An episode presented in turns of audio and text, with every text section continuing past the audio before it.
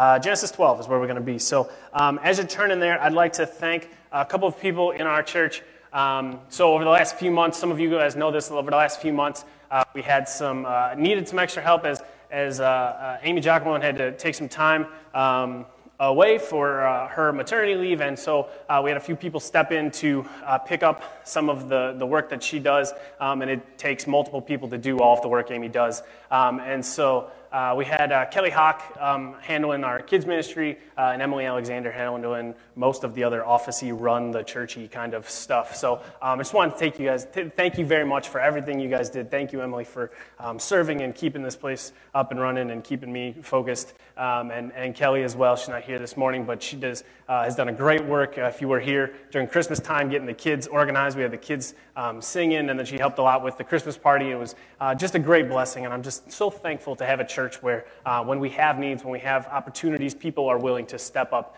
and help and lead. So thank you both. Thank you very much, Emily. Um, all right, so uh, this morning we are going to begin a brand new sermon series. Um, which is going to get tied into the bigger goal of the year. So, we've been talking um, the last few weeks about taking a next step. In 2020, what does it look like for you to take at least one, not just one, but at least one step in your faith, in growing in proclaiming Christ and becoming Christ like, right? That's the, the goal of our church as a whole, and we have individuals need to be pursuing this. So, what does it look like in 2020 for you to go from here in your walk with Christ to one step up? And not just one, we don't want to stop in one, we want to continuously be pursuing Christ, but what does it take, look like to take one? And so this year, um, we're going to be, as we study uh, on Sundays through sermons, um, that's kind of the goal is how do we grow in proclaiming to be becoming more like Christ and proclaiming Christ. And so our Sunday sermons are going to be geared toward this idea. And so to grow in becoming more like Christ and proclaiming Him, we got to know who He is. We got to know who God is. And lucky for us, God reveals Himself to us in Scripture. And more uh, importantly, God, for us in this setting, God reveals us to us Himself in the way He's referred to, in His names that He chooses in the Bible. We got to know who He is. So we're going to start a new series this morning called My Name Is, and we're going to be studying the names of God. God goes by many different names throughout the Bible, and He does that intentionally. Because back then, names meant a great deal. They often were used to signify a prophecy or a word from God. Names reveal things about the character and person, uh, the character of a person. And so, as we study the names of God, we're going to see God revealing His character to us. And my hope is that as we go forward, as we look at these different names of God, each new name is going to give you a new part, a new, a new element of God, maybe that you didn't think of before, maybe you never really considered before, but something, some aspect of God's character that you can now cling to and run to. And so this morning, we're going to start with the name El Shaddai. So we're going to talk about what that means and what that means for us. So I'm going to pray, and then we will jump in. So uh, please join me in prayer. Heavenly Father, we thank you for today. We thank you even for the snow and the ice uh, and the cold. Um, we get to live in a place that sees all of the seasons, all of the, the life and death that cycle throughout the seasons. And um, it's just another reminder of you being in control of creation, of you being in control of all things. That um, even the way that our seasons change uh, has order to it. There's no chaos in there, but it has order and completeness and intentionality to it. And it's another reminder to us of your control.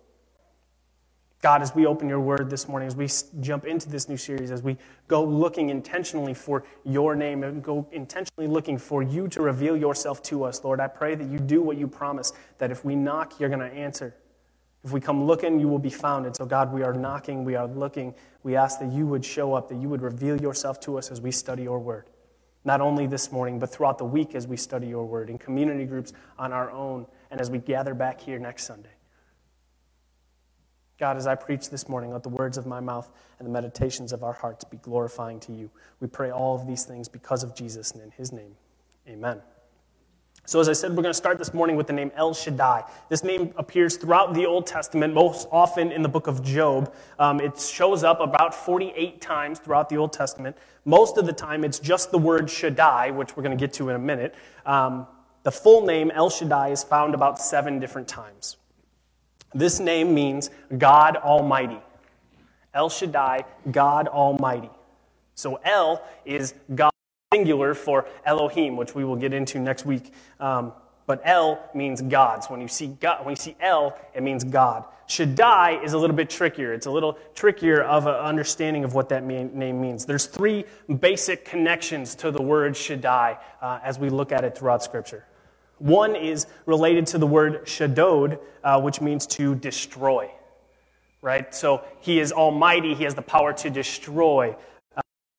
The other word is Sadu, which means mountain and what is bigger, what is more powerful, what is stronger than a mountain, right? In biblical times, what is more impressive, more powerful, more awe inspiring than a mountain?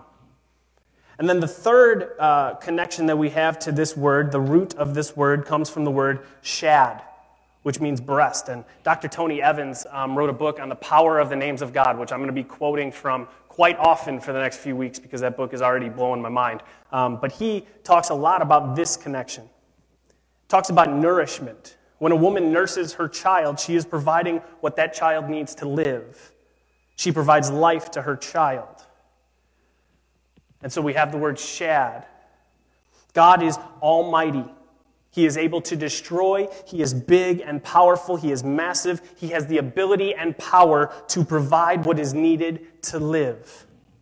El Shaddai, God Almighty in church circles and theology books, and, and the word for this is God is omnipotent. Or as I learned it, God is omnipotent.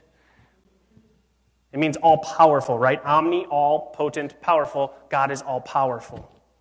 God is almighty. Now, some people might hear God is almighty. We talk about God being all powerful, almighty, and might lead to ask the question well, can God make a burrito so big that even he couldn't eat it?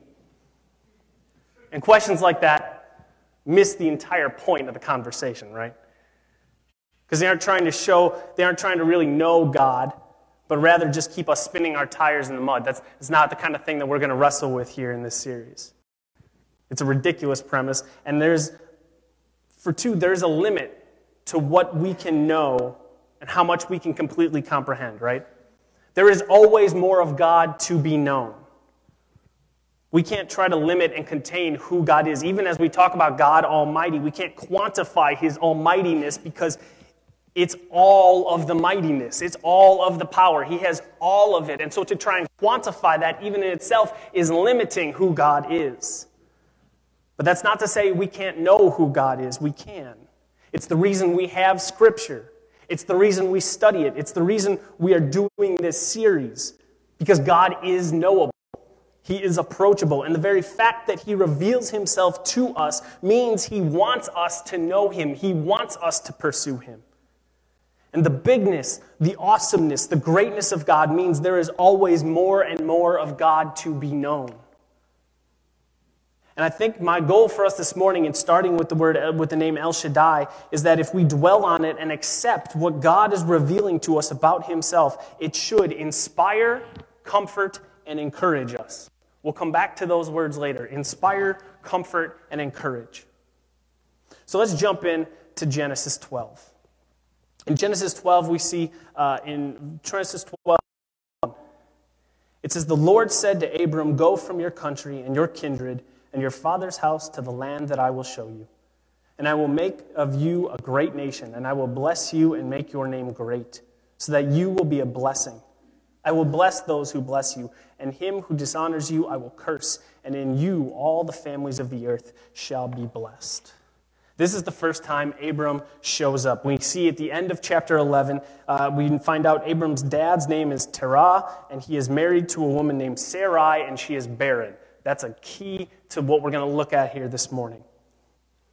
God tells Abram, we know nothing about his relationship with God. We know nothing about how God has revealed himself to Abram. But God speaks to Abram and he says, Abram, take a walk. I want you to leave your home. I want you to leave your extended family. I want you to leave everything you know and take a walk. And it's not just take a walk, but it's take a walk until I tell you to stop. And where I tell you, that place will be yours. And on top of that, Abram, you will be a great nation. Your name will be so great that you will be a blessing to others. All the families of the earth will be blessed because of you. This is the first of the Abrahamic covenant. We see a promise of land. We see a promise of family, a promise of blessing. This is God making a covenant. We'll talk more about covenant in a little bit. God making a covenant with saying, I will give you land, I will give you I will give you, I will make you a blessing, and your blessing will be a blessing to others. Abram didn't do anything to earn this or deserve this. God chose Abram, and Abram was faithful to step when God told him to take a walk. He gathers up his family and he takes a walk. It says that he is 75 years old when he leaves. And God leads him to the land of Canaan. And God tells Abram, even though the Canaanites already live here, he says, Abram, this is going to be the place I'm going to give you and your descendants. This is the place I have chosen for you. Right. Amen. Skip over to chapter 15 of Genesis. God has made this promise to Abram. Abram steps out on that promise, walks, ends up in Canaan. And we see, and we're going to pick it up in Genesis 15, uh, verse 1. It says, After these things, the word of the Lord came to Abram in a vision Fear not, Abram, I am your shield. Your reward shall be very great. But Abram said, O Lord God, what will you give me? For I continue childless, and the heir of my house is Eliezer of Damascus. And Abram said, Behold, you have given me offspring, and a member of my household will be my heir. And behold, the word of the Lord came to him This man shall not be your heir, your very own son shall be your heir. And he brought him outside and said, Look toward heaven and number the stars if you are able to number them. Then he said to him, So shall your offspring be. And he believed the Lord, and he counted it to him as righteousness. So God makes this promise when Abram is 75 years old. He says, I'm going to give you land, descendants, you're going to be a blessing. So he shows up, he's got the land.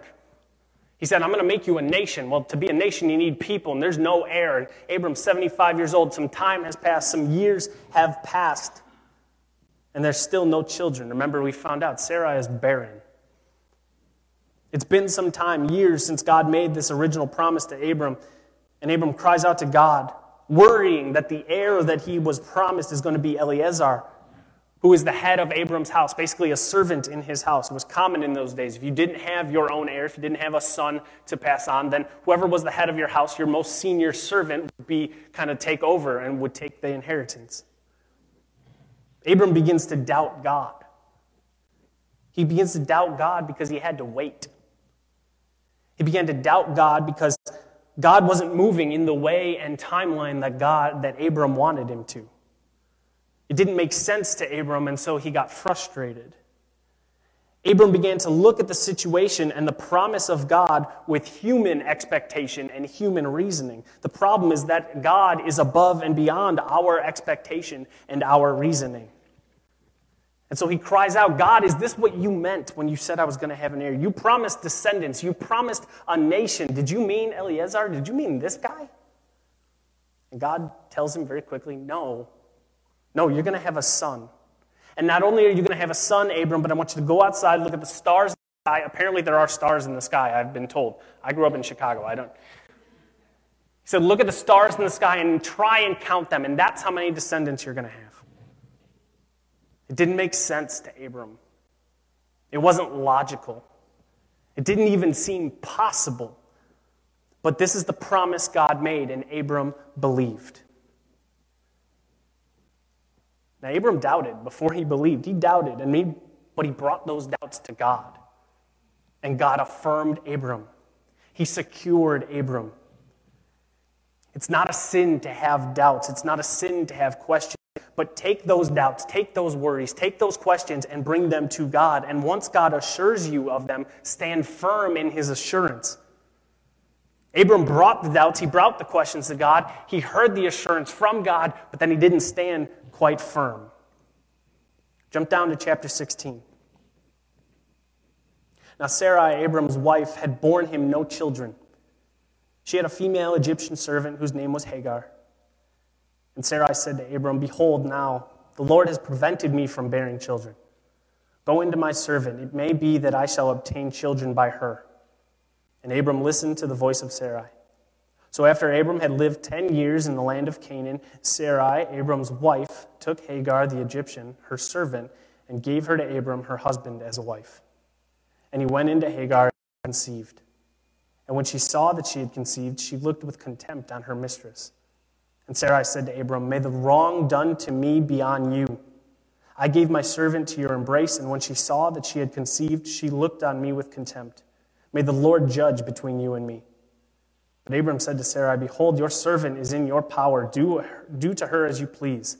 Then Sarai dealt harshly with her, and she fled from her. The years are ticking away. The original promise, Abram's 75. He's in Canaan for a while. Now it's 10 years. He's around 85, 86, somewhere in that range. Still, no children are being born. This great nation is still not happening. Sarai knows the promise. She knows also, though, that she is barren. And so she takes it upon herself to fulfill the promise of God made to Abram. Sarah even blames God for the situation. In verse 2, she says, Behold, the Lord has prevented me from bearing children. It's his fault. Even though he made this promise and he gave this guarantee, it's his fault we don't have kids. And so somehow that's helping her rationalize her decisions. And so she says, I'm going to handle this. And she does that through her servant Hagar. She tells Abram, Go sleep with Hagar. She will conceive a son. That son will technically belong to Sarai because Hagar belongs to Sarai. So technically, the son will belong to Sarai. And so Abram sleeps with Hagar. She conceives, and she's going to give birth to a son named Ishmael. Now, we say it all the time. Yes, there's polygamy in the Bible. It happens in the Bible. It never ends well. This is not the Bible con- condoning sex outside of marriage. This is not the Bible condoning polygamy. It never, ever, ever ends well. This ends up being disastrous for Hagar, for Ishmael, and for generations upon generations of people who are technically family, who are technically cousins, technically brothers and sisters. They will grow up to hate and fight and war against each other even to this day because of the decision to go against God's promise. And before we go on, and I know we're talking about El Shaddai this morning, but before we go on, because we are talking about names of God, I want you to skip down to verse 13.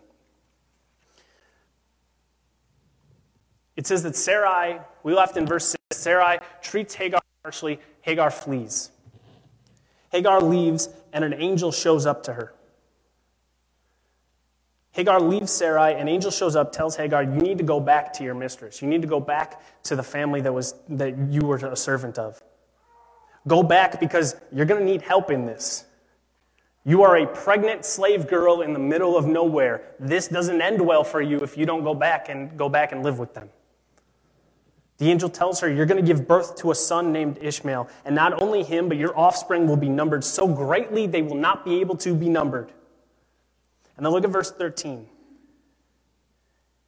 Hagar says, So she, Hagar, called the name of the Lord who spoke to her. You are a God of seeing. For she said, Truly, here I have seen him who looks after me. You are a God of seeing. El Roi, the God who sees.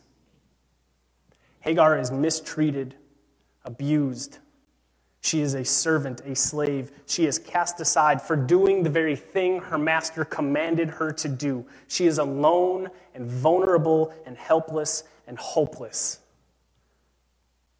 For the person who has ever wondered, does God care about me? Does he care about what I'm dealing with? Does he even see what I'm dealing with? Is he even paying attention? God sees you. God knows you.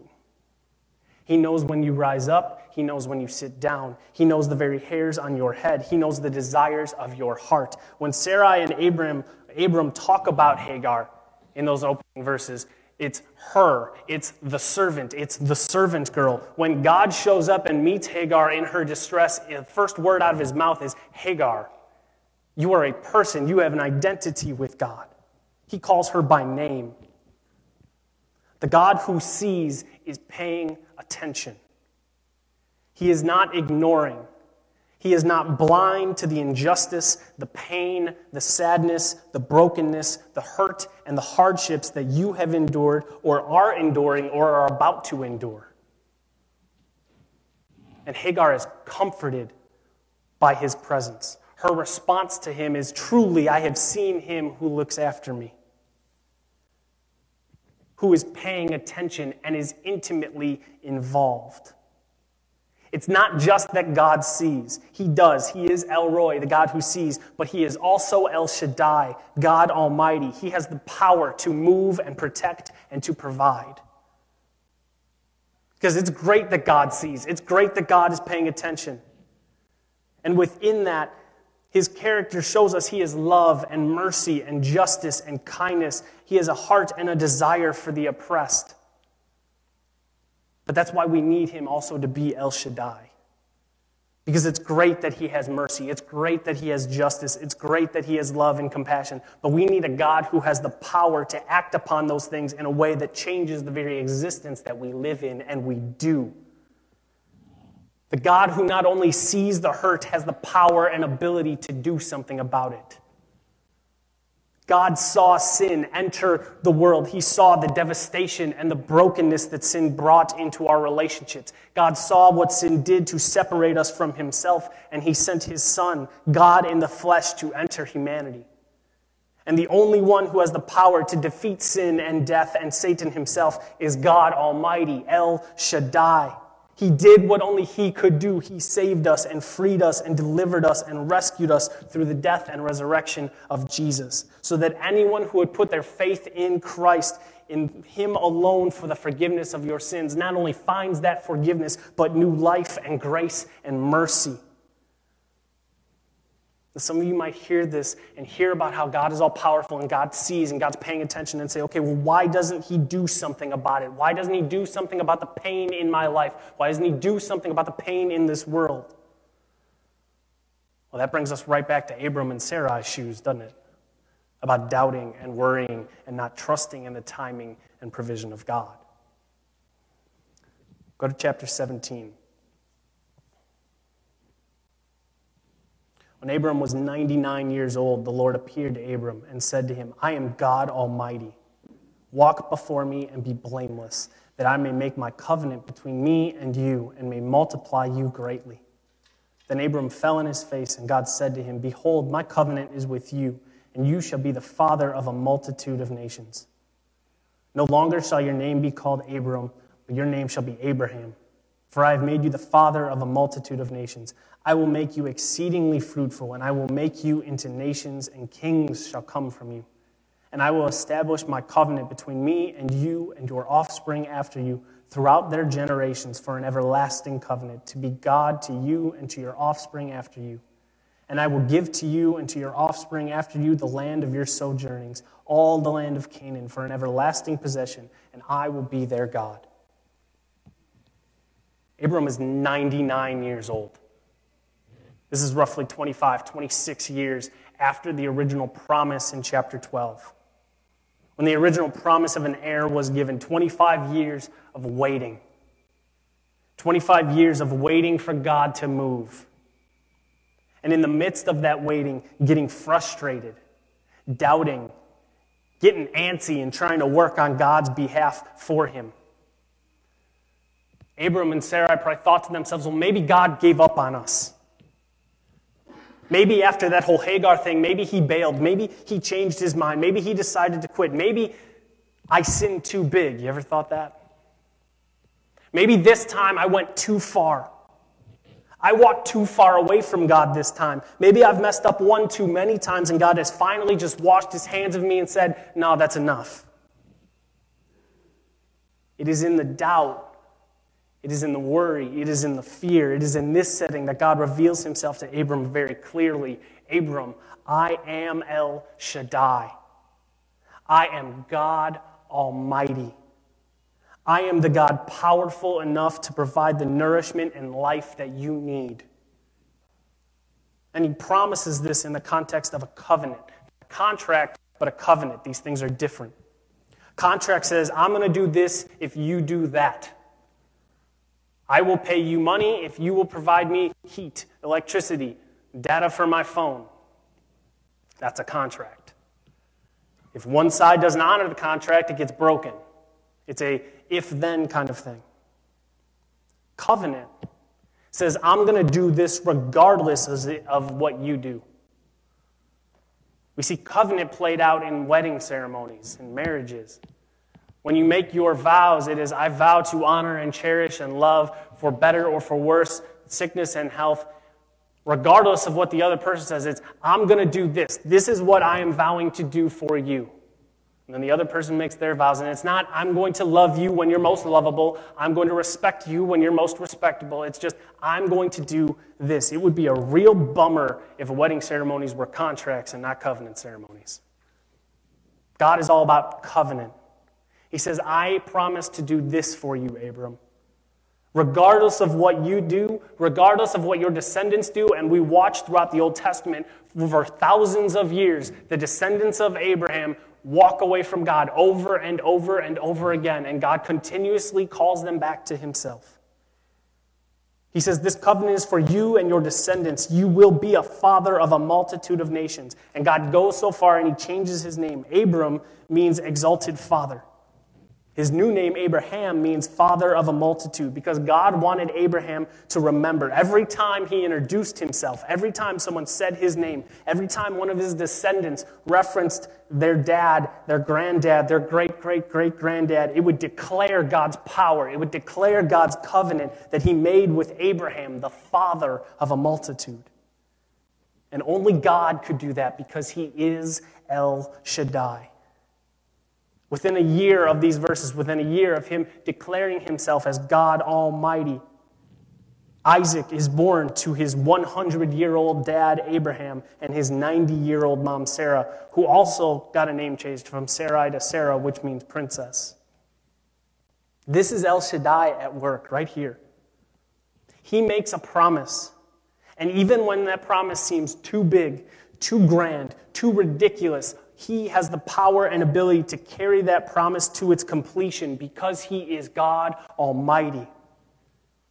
See, El Shaddai means that He is not just the God of the unlikely or the God of the improbable. He is the God of the impossible. It is in the impossible where El Shaddai has the room to say, Stand back and watch what I'm going to do. Watch what I'm going to do for your good and my glory when things seem helpless and hopeless, when it feels like everything is on you, but you don't have the power or ability or goodness to be able to handle all of this, that's when El Shaddai, El Shaddai shows up and reminds you who is truly in control, who truly has all power.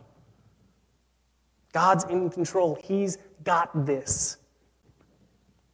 I've said this often, but there's a quote up in my wall in my, in my office from Pastor Matt Chandler that says, God is awesome. He doesn't need you to be awesome, He wants you to be obedient. He doesn't need you to figure it all out on your own. He doesn't need you to go rogue and try and handle things on your own. Even if your motives are good and pure, what do you possibly think you're going to do to add to the situation that El Shaddai can't? If he is who he says he is, then we can trust we can rest. We can believe and live like we believe that God is Almighty. And that's why it matters for us. I said at the beginning, it matters for us because it inspires, it comforts, and it encourages. The fact that God is El Shaddai should inspire us towards reverence a right understanding of who we are in relation to who God is, an appropriately placed fear and awe of his power and control over all existence. Yes, God is love and gentle and kind and just and true, but he is also the almighty creator of all existence, the ultimate authority by which all things are held together and all things serve his glory. The power and authority of God should cause a little bit of fear within us, a little bit of a trepidation. It's kind of when, even when you're not doing anything bad and you're driving down the street and a police officer starts driving behind you, all of a sudden you're at 10 and 2 and you're at the speed limit. You're not even doing anything wrong, but there's that little bit, it kind of bubbles up in you. God is the ultimate power. He is majesty. He is holiness. He is goodness. He is grace. He is amazing. All of that should now and will forever cause in us an awe inspiring reverence toward who He is. Proverbs 1 7 says, The fear of the Lord is the beginning of knowledge. Fools despise wisdom and instruction. The fear of the Lord is a right understanding of who we are in relation to who God is.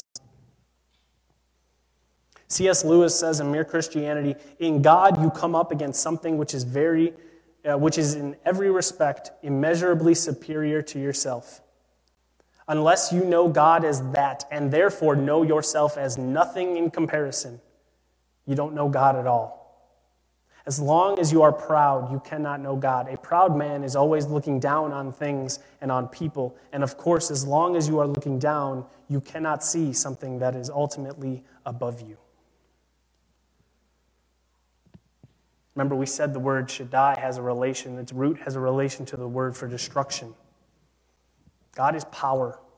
He is powerful, and with that power, He has the power to do what He wants. He will not be stopped. Reverence is a combination of admiration and fear and awe and dread and wonder and terror. The fact that God is El Shaddai should inspire in us reverence for who He is, who He has revealed Himself to us as but it should also comfort us. It should comfort us in our hardships. Psalm 91 He who dwells in the shelter of the Most High will abide in the shadow of the Almighty. I will say to the Lord, My refuge and my fortress, my God in whom I trust. As we encounter and endure the hardships and the evil and the darkness of this world, the hardships and evil and darkness of our own hearts, we know that we have a God who is in control of all life that we can run to, that we can hide in, that we can take refuge in. I hate it when my son is scared or hurt by something. But man, I love it when he runs into my arms and he's no longer scared or hurt because he feels safe with me. Your God is a God who has eternally been a father, who enjoys caring for and protecting his children. Psalm 32 7 You are a hiding place for me. You preserve me from trouble. You surround me with shouts of deliverance. Psalm 143 9 Deliver me from my enemies, O Lord. I have fled to you for refuge. When we take our refuge, when we hide in Him, when we trust in God's protection for us and over us, we are trusting in the almighty power of El Shaddai. He is almighty greater than anything, greater than everything, greater than our sin, greater than our doubts, greater than our shame, greater than our guilt, greater than our past, greater than our present, greater than our future. It means that no matter what sins are in your past or are in your present or are coming around the corner, there's nothing the cross can't cover. There is nothing that can't be forgiven. You can't out sin God's grace. So let that comfort you, let that wash over you, and let that send you running toward Him. Let that send you running toward Him to confess and repent and keep pursuing Him. Because when you hold on to those things, when you hold on to that guilt and shame, when you hold on and think, man, I've sinned too big, there's no way God can forgive that, what you are in essence saying is, Jesus, thanks for the cross, but it wasn't enough. And that's just not true. Your, your soul, your righteousness, if you have put your faith in Christ for the forgiveness of your sins. You were bought at the price of Christ. That is an expensive price tag. You can always run to Him. There is always more grace to be had, there is always more forgiveness to be had at the cross. The fact that God is almighty should comfort us in our hardship and comfort us even in our rebellion to say, I can trust and I can go to Him, find forgiveness and new life in Jesus. It should inspire in us reverence. It should comfort us in our hardship, and it should encourage us to pray big. He is in control of all things all the time in all of existence. There is nothing too big for God, nothing too overwhelming, nothing that surprises or catches him off guard. He can do anything he wills, which means we can pray as big as and as seemingly outlandish as we can, knowing that God can handle it. So, what do you want to see God do? And this is not like slot machine, like, I want a pony. That's not what we're talking about. What do you want to see God do in your life? What do you, see, what do you want to see God do in the lives of your family and friends? What do you want to see God do on your block, at your job, in your school, in your city, in our country, in this world? What's something you want to see God do that can only happen if God makes it happen? Because when we enter into the space of the impossible, we give room for El Shaddai to be exactly who he is. So, what is your big, scary, audacious, crazy prayer that seems too big to happen? Pray it. Pray it and keep praying it. Keep praying it until you get a clear answer from God one way or the other. What's that big, seemingly impossible thing What's that big dream that you might have? Because if you got one of those, it's a good chance God gave it to you. And there's a real good chance God's waiting for you to give him some space to be the El Shaddai that he is. What's that big, scary prayer that you might have? Because El Shaddai is waiting to show you exactly who he is God Almighty. Let's pray.